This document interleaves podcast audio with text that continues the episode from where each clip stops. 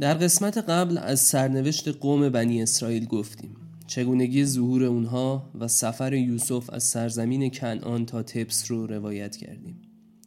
با هم از مهاجرت مردم ابرانی به مصر و تولد پرمخاطره موشه یا موسا صحبت کردیم و شنیدیم که چطور وظیفه نجات بازماندگان کنعان روی دوش او افتاد.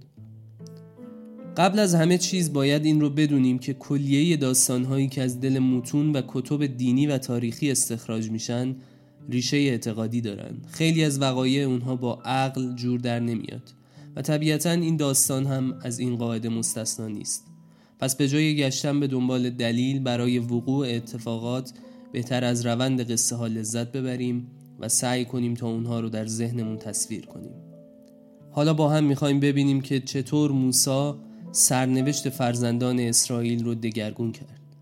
و قبل از اون می‌خوام براتون بگم که حضور کنعانی ها در مصر چه اتفاقاتی رو رقم زد. اینجا پرولوگ جایی که همه چیز به شکل قصه روایت میشه.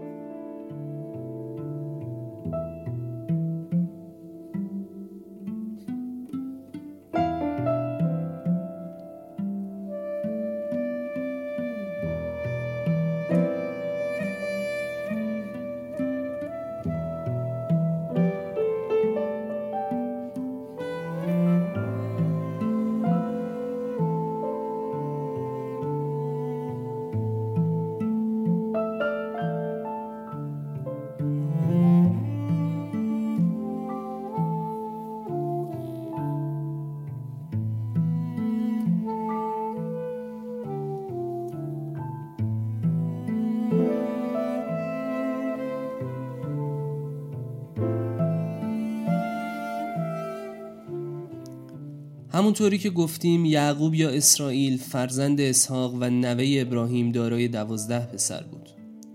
پسران او که به بنی اسرائیل معروف شدند بعد از مهاجرت از کنعان به مصر در یکی از بهترین محلات این کلان شهر به نام شموان ساکن شدند. در سفر یاشار باب 17 اومده که شموان بهشت تبس بود. این قطع از شهر دارای درختها و میوه هایی بود که در هیچ کجای تبس و هواشی آن وجود نداشت. خرمای شموان شیرین مثل اصل و آبدار مثل انار بود پیشه پارچه فروشی و جواهر دوزی در این محله در تمام مصر زبان زد شده بود و مردمانش اغلب از طبقه اشراف و افراد بانفوذ در دربار بودند. یوسف با ایجاد مسکن برای خانوادهش در شمعان و ایجاد حمایت و اختیار بی حد و حصر برای کنعانیان موجب شد تا آنها با ورود به پیشه های فروشندگی و تولید کم کم از تخصص خانوادگی خودشون که دامداری بود خارج بشن اما در آین ابراهیمی حضرت اسحاق نهی از قمار و برده فروشی به اونها مجوزی جهت سود بیشتر در تجارت رو صادر می کرد. پس به قمار و عمدتا به ربا روی آوردند. این فعالیت ها برای اونها حاشیه سودی امن برای گسترش خانواده و زاد و ولد بیشتر رو به وجود آورد. با گذشت یک صده از حضورشون در مصر و در گذشت یوسف کم کم به حاشیه رانده شدند و اشراف مصر که دل خوشی از ثروتشون نداشتن شروع به تخریب خانه ها و املاکشون کردند. تجارتشون متوقف و غیرقانونی اعلام شد و کم کم به علت فقر مالی به شکل برده و خدمتکار برای مصریان مشغول به کار شده چرخ گردون حالا دقیقا در نقطه مقابل اونها بود. البته حضور کنعانی ها در مصر برای اقوام مذهبی هزینه هایی هم داشت. یکی از اونها از رونق افتادن معابد آمون و زیارتگاه هایی بود که برای خدایان ساخته بودند. یوسف بعد از 20 سال صدارت در مصر و در تبس آین یکتاپرستی رو در مردم ترکیب کرده بود. و قبطی ها که از بانفوذترین افراد در حکومت بودند اصلا این شرایط رو دوست نداشتند. بنی اسرائیل کتاب یا شیوه برای زندگی نداشتند. اونها فقط بر طبق روایات و متون بجامانده از دوره اسحاق که بر روی پوست و کاغذ چکیده شده نوشته شده بود می‌دونستند که باید منتظر یک منجی باشند. فرزندی از بنی اسرائیل و احتمالاً از نسل لاوی و به نام موشه.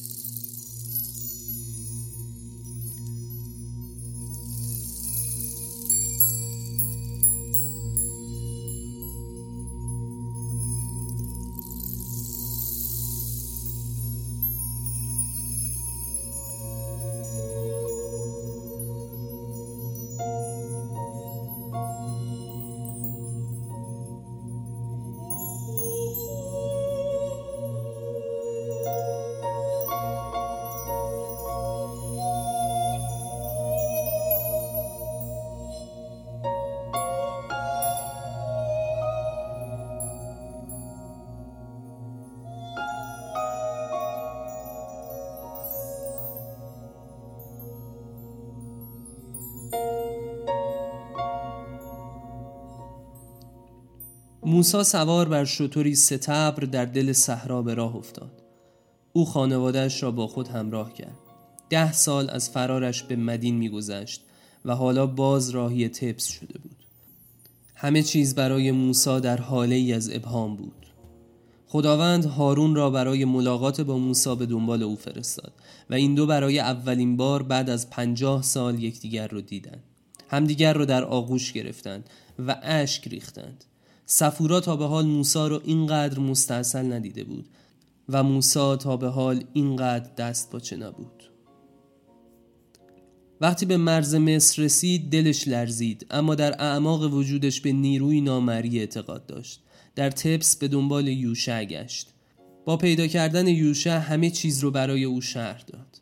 به دستور یوشع در شبی تابستانی همه بزرگان کنعان در خانه یوشع جمع شدند. و موسی با ورود به جلسه با چهره های امیدوار و نگران روبرو شد. در فقرات 44 تا 47 تورات از سفر خروج این چنین اومده که اهل بنی اسرائیل اهل کنعان خداوند ابراهیم خداوند اسحاق و یعقوب و آفریدگار بنی اسرائیل بر من ظاهر شده. به من مأموریت داده تا بنی اسرائیل را به سرزمینی موعود سپار کنم. هارون برادرم را معمور کرده تا زبانم و یوشع را تا دستم باشد.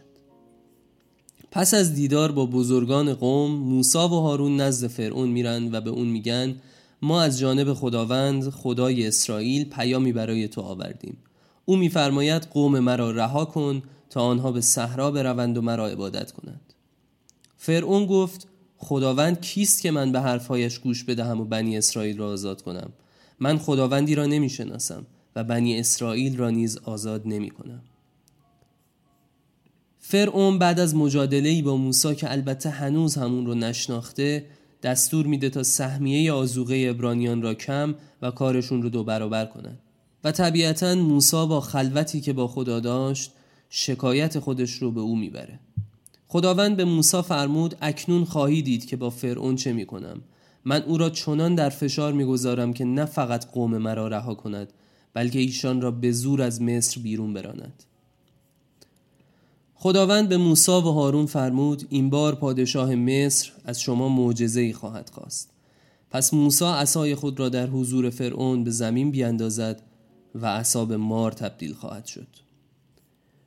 فرعون البته جادوگران ماهری داشت که با تبدیل عصای خودشون به مار معجزه موسی را باطل کردند. اما به دستور خداوند همه مارها بلعیده شدند و باز هم دل فرعون نرم نشد. حقیقت این بود که فرعون بعد از هر بار ملاقات با موسی به جای کوتاه اومدن سختتر می‌شد و غروری که داشت باعث می‌شد تا مخالفت بیشتری از خودش نشون بده. پس خدا هم تصمیمات سختتری گرفت. موسی به فرعون گفت اگر قبول نکنی عذاب سختی برای تو و مصر در راه است. و در اولین شب از ماه اول پاییز وقتی که فرزندان اسرائیل در حال خوابیدن بودند ملخها به تمامی مزارع تپس حمله کردند.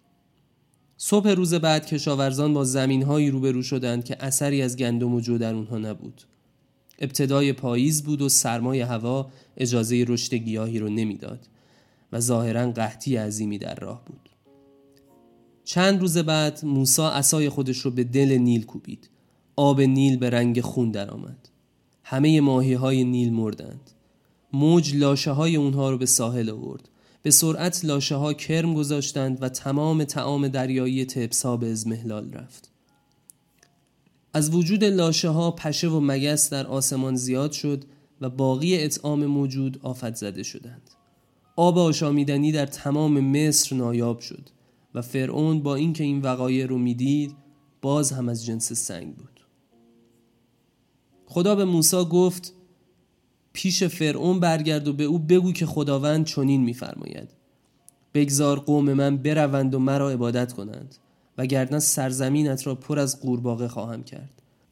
رود نیل به قدری از قورباغه پر خواهد شد که قورباغه ها از آن بیرون آمده و به کاخ تو هجوم خواهند آورد و به خوابگاه و بسترت و نیز خانه درباریان و تمام قوم تو رخنه می کنند به طوری که حتی تغارهای خمیر و تنورهای نانوایی از آن پر خواهد شد و از سر و رویتان بالا می روند.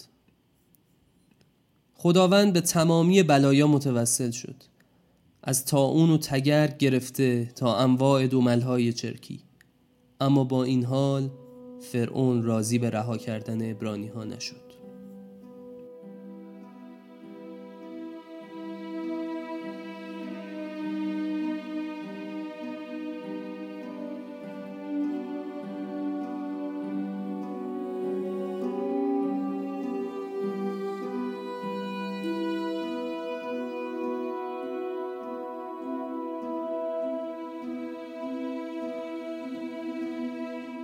بعد از همه این اتفاقات خداوند اقدام به آخرین و کارسازترین عذاب خودش کرد.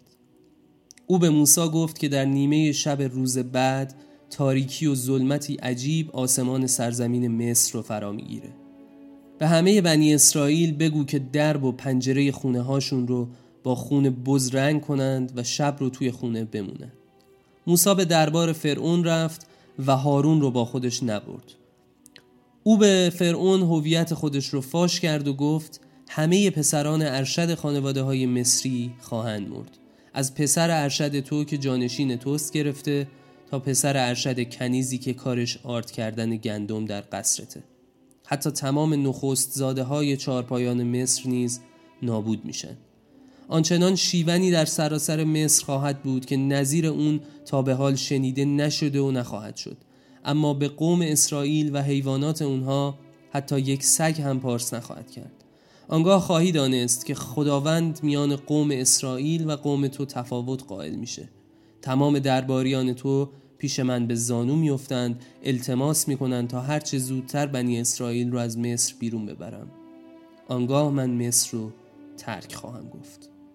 اما فرعون به او اعتنایی نکرد. و شب واقع اتفاق افتاد.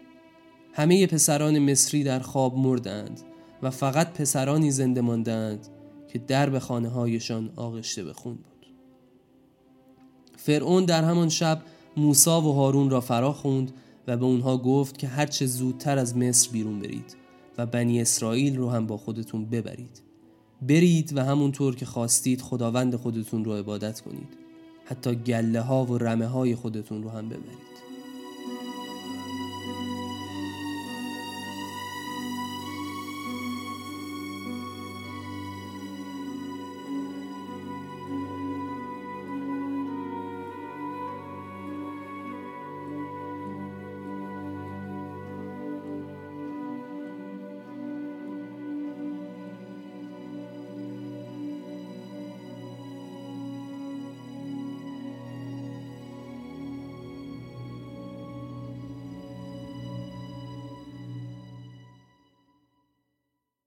کاروان بنی اسرائیل بعد از کش و قوس فراوان با فرعون به سمت شرق راهی شد. جمعیت اونها به 600 هزار نفر می رسید. بنی اسرائیل مدت 130 سال در مصر زندگی کرده بودند. خروج اونها از مصر سرفصل تاریخی جدیدی برای اونها بود. روز آزادی اونها از چنگال فرعون به نام عید فتیر معروفه و آدابی داره. اونها از این روز به مدت یک هفته فقط نان فتیر می‌خورند. و در روز هفتم جشن می‌گیرند. وقتی کنعانیان در مسیر بازگشت بودند پیکی از دوردست خبر آورد که فرعون در تعقیب اونهاست او بدون شک آمده بود تا در دل صحرا کار رو یکسره کنه. موسی اندکی نشست و با یوشع و هارون جلسه ای گذاشت. برای رسیدن به کنعان دو راه وجود داشت. راه کوهستان که از خشکی میگذشت و طولانی بود و راه دریا که نزدیک بود اما به کشتی و قایق نیاز داشت. یوشع گفت که اگر از راه کوه بریم بدون شک فرعون در دل کوه همه ما رو هلاک می‌کنه. عرابه های مصری طوری ساخته شده بودند که در دو طرفشون پر بود از تیغ و میخ. موسا گفت باید با خدا صحبت کنم. او در نهایت تصمیم گرفت تا به سمت دریا بره. وقتی به دریای سرخ رسیدند به دستور خداوند موسا اساش رو به آب زد و تونلی در دل دریا باز شد. بنی اسرائیل در دل تونل به راه افتادند و از دریا عبور کردند.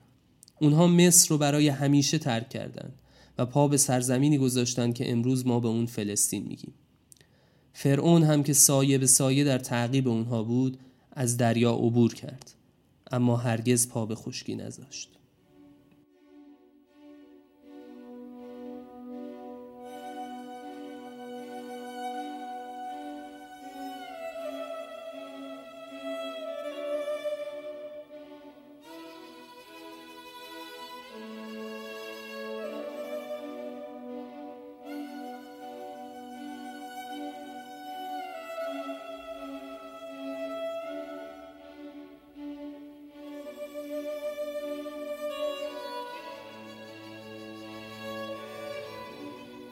حتما شنیده اید که میگن فلانی ایرادای بنی اسرائیلی می‌گیره.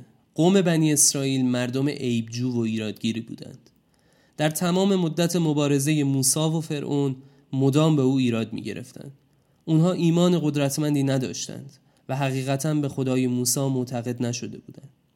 هر بار که موسی از جانب خدا برای اونها معجزه رو می کرد با یک سختی مختصر همه چیز رو از خاطر می بردن. در دل بلایا مدام به موسی می گفتند پس تعام ما چه می شود؟ وقتی که میان خشکی و دریا بودند به موسی نهیب می زدند و گلایه می کردند و بعد از گذر از دریا باز هم همونطور. بنی اسرائیل به روستایی رسیدند در دل بیابان. نام این روستا ماره بود و سکنه ای نداشت. آب اونجا تلخ و بدمزه بود. یکی از دل کاروان بلند گفت موسا این بود خدای تو؟ حالا آب از کجا بیاریم تا بنوشیم؟ به دستور خداوند آب روستا شیرین شد موسا به خداوند گفت من اونها رو نجات دادم اما هنوز تو رو باور ندارم اندکی بعد یکی دیگر از کاروانیان گفت ای کاش در مصر میموندیم و همونجا خداوند ما رو میکشت اونجا در کنار دیگ گوشتی می نشستیم و هر وقت می خواستیم از اون می خوردیم. اما حالا در این بیابان سوزان که شما ما رو به اون کشوندید به زودی از گرسنگی خواهیم مرد. خداوند برای اونها از آسمان بلدرچین ریخت و اطعامشون کرد. خداوند به موسی ظاهر شد و گفت شکایات این قوم را شنیدم. برو به ایشان بگو که عصرها گوشت خواهند خورد و صبحها با نان سیر خواهند شد تا بدانند که من خداوند خدای ایشان هستم موسی در جمعه همان هفته به آنها گفت که در ایام این هفته هر روز خداوند برایتان نان و تعام فرستاد امروز دو برابر جمع کنید زیرا که فردا خبری از غذا نخواهد بود. شنبه روز سبت و استراحت است و روزی جستن در آن جایز نیست. اما باز هم ادهی به این دستور عمل نکردند. موسی کم کم داشت از قومش ناامید می‌شد. آنها بسیار تکرو و ایرادگیر بودند. هرگز قدر نعمتی که به آنها عطا شده بود را نمی‌دانستند. بنابراین پس از رسیدن به مدین که شهر همسر موسی و مابین کنعان و دریای سرخ بود خدا به موسی مأموریتی جدید داد. او به موسی گفت که برادرت هارون را به رهبری قومت بگمار و در بالای کوه سینا یا تور به ملاقات من بیا. این ملاقات سی روز طول خواهد کشید و در آن من به تو اصول حکمرانی به مردم و نحوه تعامل آنها با یکدیگر را خواهم آموخت. موسی نیز قومش را در مدین مستقر کرد و راهی تور شد. او به هارون سفارش کرد که مراقب قومش باشد. آنها را به عبادت سفارش کند و دستورات خداوند را در آنها ایجاد کند. ده فرمان مجموعه دستوراتی است که خداوند بعد از یک چله نشینی در کوه تور به موسی تبیین کرد. این آخرین سفر موسی از خانه است. او چند روز بعد از آموزش این ده اصل به قومش از دنیا می رود لقب او کلیم الله بود و تنها کسی است که بیواسطه با خدا صحبت کرده. جانشین او یوشع است. این فرمان ها محور شریعت یهود بوده و تمام احکام شریعت نیز در همین فرمان ها ریشه دارد.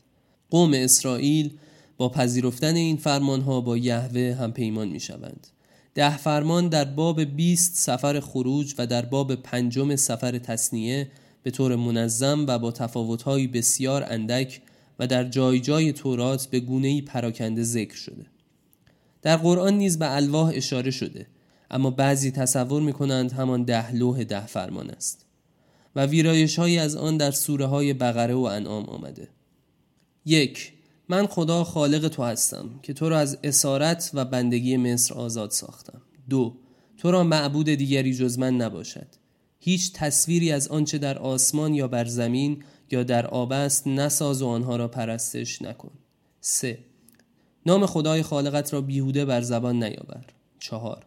روز شنبه را به یادار تا آن را مقدس بداری. پنج. پدر و مادرت را احترام بگذار. شش. قتل نکن. هفت. زنا نکن. هشت. دزدی نکن. نه. شهادت دروغ نده. ده.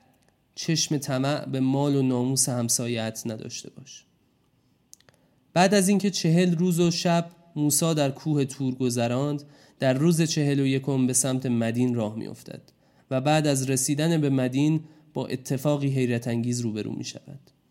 سامری در نبود موسا گوساله ای از جنس طلا ساخت و آن را به جواهرات مزین کرد و بنی اسرائیل را به پرستش آن دعوت نمود او در دوم گوساله میدمید و با تو خالی بودن بدن گوساله صدا در کالبدش میپیچید و به شکل آواز از دهانش خارج می‌شد. هارون حریف قوم موسا نشد. خداوند بنی اسرائیل را به خاطر این اتفاقات مجازاتی عظیم کرد و به همین سبب آنها چهل سال در بیابانها آواره شدند و به سرزمین موعودشان راه نیافتند.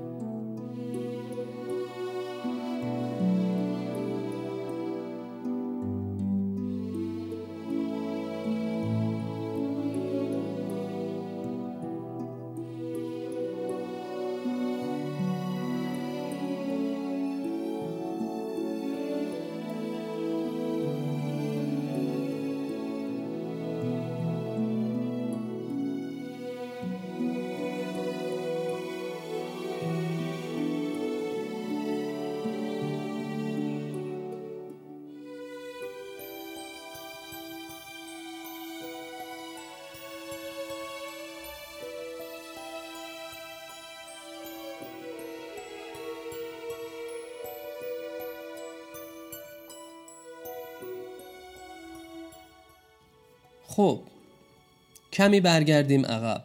یعقوب دارای دوازده پسر بود. اگر خاطرتون باشه در ابتدای قصه گفتم که داستان ما درباره این دوازده پسره و البته خصوصا درباره دو تا از اونها. بنیامین برادر یوسف دارای ده فرزند بود. به واسطه رابطه خونی با یوسف در مصر جایگاه خاصی داشت. به دربار مصر رفت و آمد داشت و از همه برادران ثروتمندتر بود. فرزندان او بعدها با نوادگان برادران دیگر از مصر راهی کنعان شدند. همچنین برادر دیگری که در این قصه قراره تا بیشتر از همه درباره اون صحبت کنیم جودا یا یهوداست او فرزند لیه بود. به خاطر قدرت بدنی و چرب زبانی نفوذ بیشتری روی همه برادران داشت. بعد از اینکه ابرانیان مورد غضب موسی و خداوند واقع شدند به چهل سال تبعید محکوم شدند. در نهایت بعد از چهل سال اونها به سرزمین کنعان راه پیدا کردند و در اونجا دوازده قبیله تشکیل دادند هر قبیله از یک نسب و یک برادر بر اساس کتاب قاضیان قوم اسرائیل ابتدا دارای پادشاهی مشخص نبود و شورایی از قاضیان بر آن مدیریت می کردند. مردم به تدریج درخواست پادشاهی کردند که بتونن اختلافات داخلی بین قبایل اسرائیل رو کم کرده و اونها رو متحد کنند. در این زمان سموئل شاول یا تالوت را از قبیله بنیامین به عنوان اولین شاه مشخص کرد. شاول اولین دولت ابری را در سرزمین کنعان در حوالی سال 1029 قبل از میلاد پایریزی کرد. او به مدت 24 سال تا سال 1004 قبل از میلاد بر تمامی دوازده قبیله بنی اسرائیل حکومت می‌کرد. جالبه که در آغاز سلطنت شاول جمعیت بنی اسرائیل 300 هزار نفر بوده. او در واقع اولین پادشاه قوم بنی اسرائیل. بر اساس داستانهای ذکر شده در تورات او در آخرین جنگ با فلسطین برای اینکه دستگیر نشه به وسیله افتادن روی شمشیر خودکشی می‌کنه. در این جنگ سه فرزند او نیز کشته میشن بعد از مرگ او اختلافی بین تنها فرزند پسرش ایشبوشت و داماد او داوود در گرفت که در نهایت داوود جانشینش میشه. داستانی در رابطه با تالوت در عهد عتیق هم بیان شده. تالوت توسط سموئل به عنوان پادشاه اسرائیل انتخاب میشه. ولی اسرائیلی ها ساموئل رو مورد انتقاد قرار میدن زیرا تالوت ثروتمند نبود. ساموئل از مردم انتقاد می‌کنه و میگه که تالوت در نزد خدا عزیزتر از اونهاست. تالوت سپاه اسرائیل رو به جنگ جالوت می‌بره و جالوت به دست داوود کشته میشه. جالوت نام قرآنی پهلوانی تنومند و فلسطینی است. در تورات با او از نام گولیات نام برده شده. این پیروزی حکم پادشاهی تالوت رو امضا می‌کنه. تالوت جنگ های زیادی با اقوام مواب، آمونیت، ادومیبیت، زوباه، فلسطین و امالک انجام داد.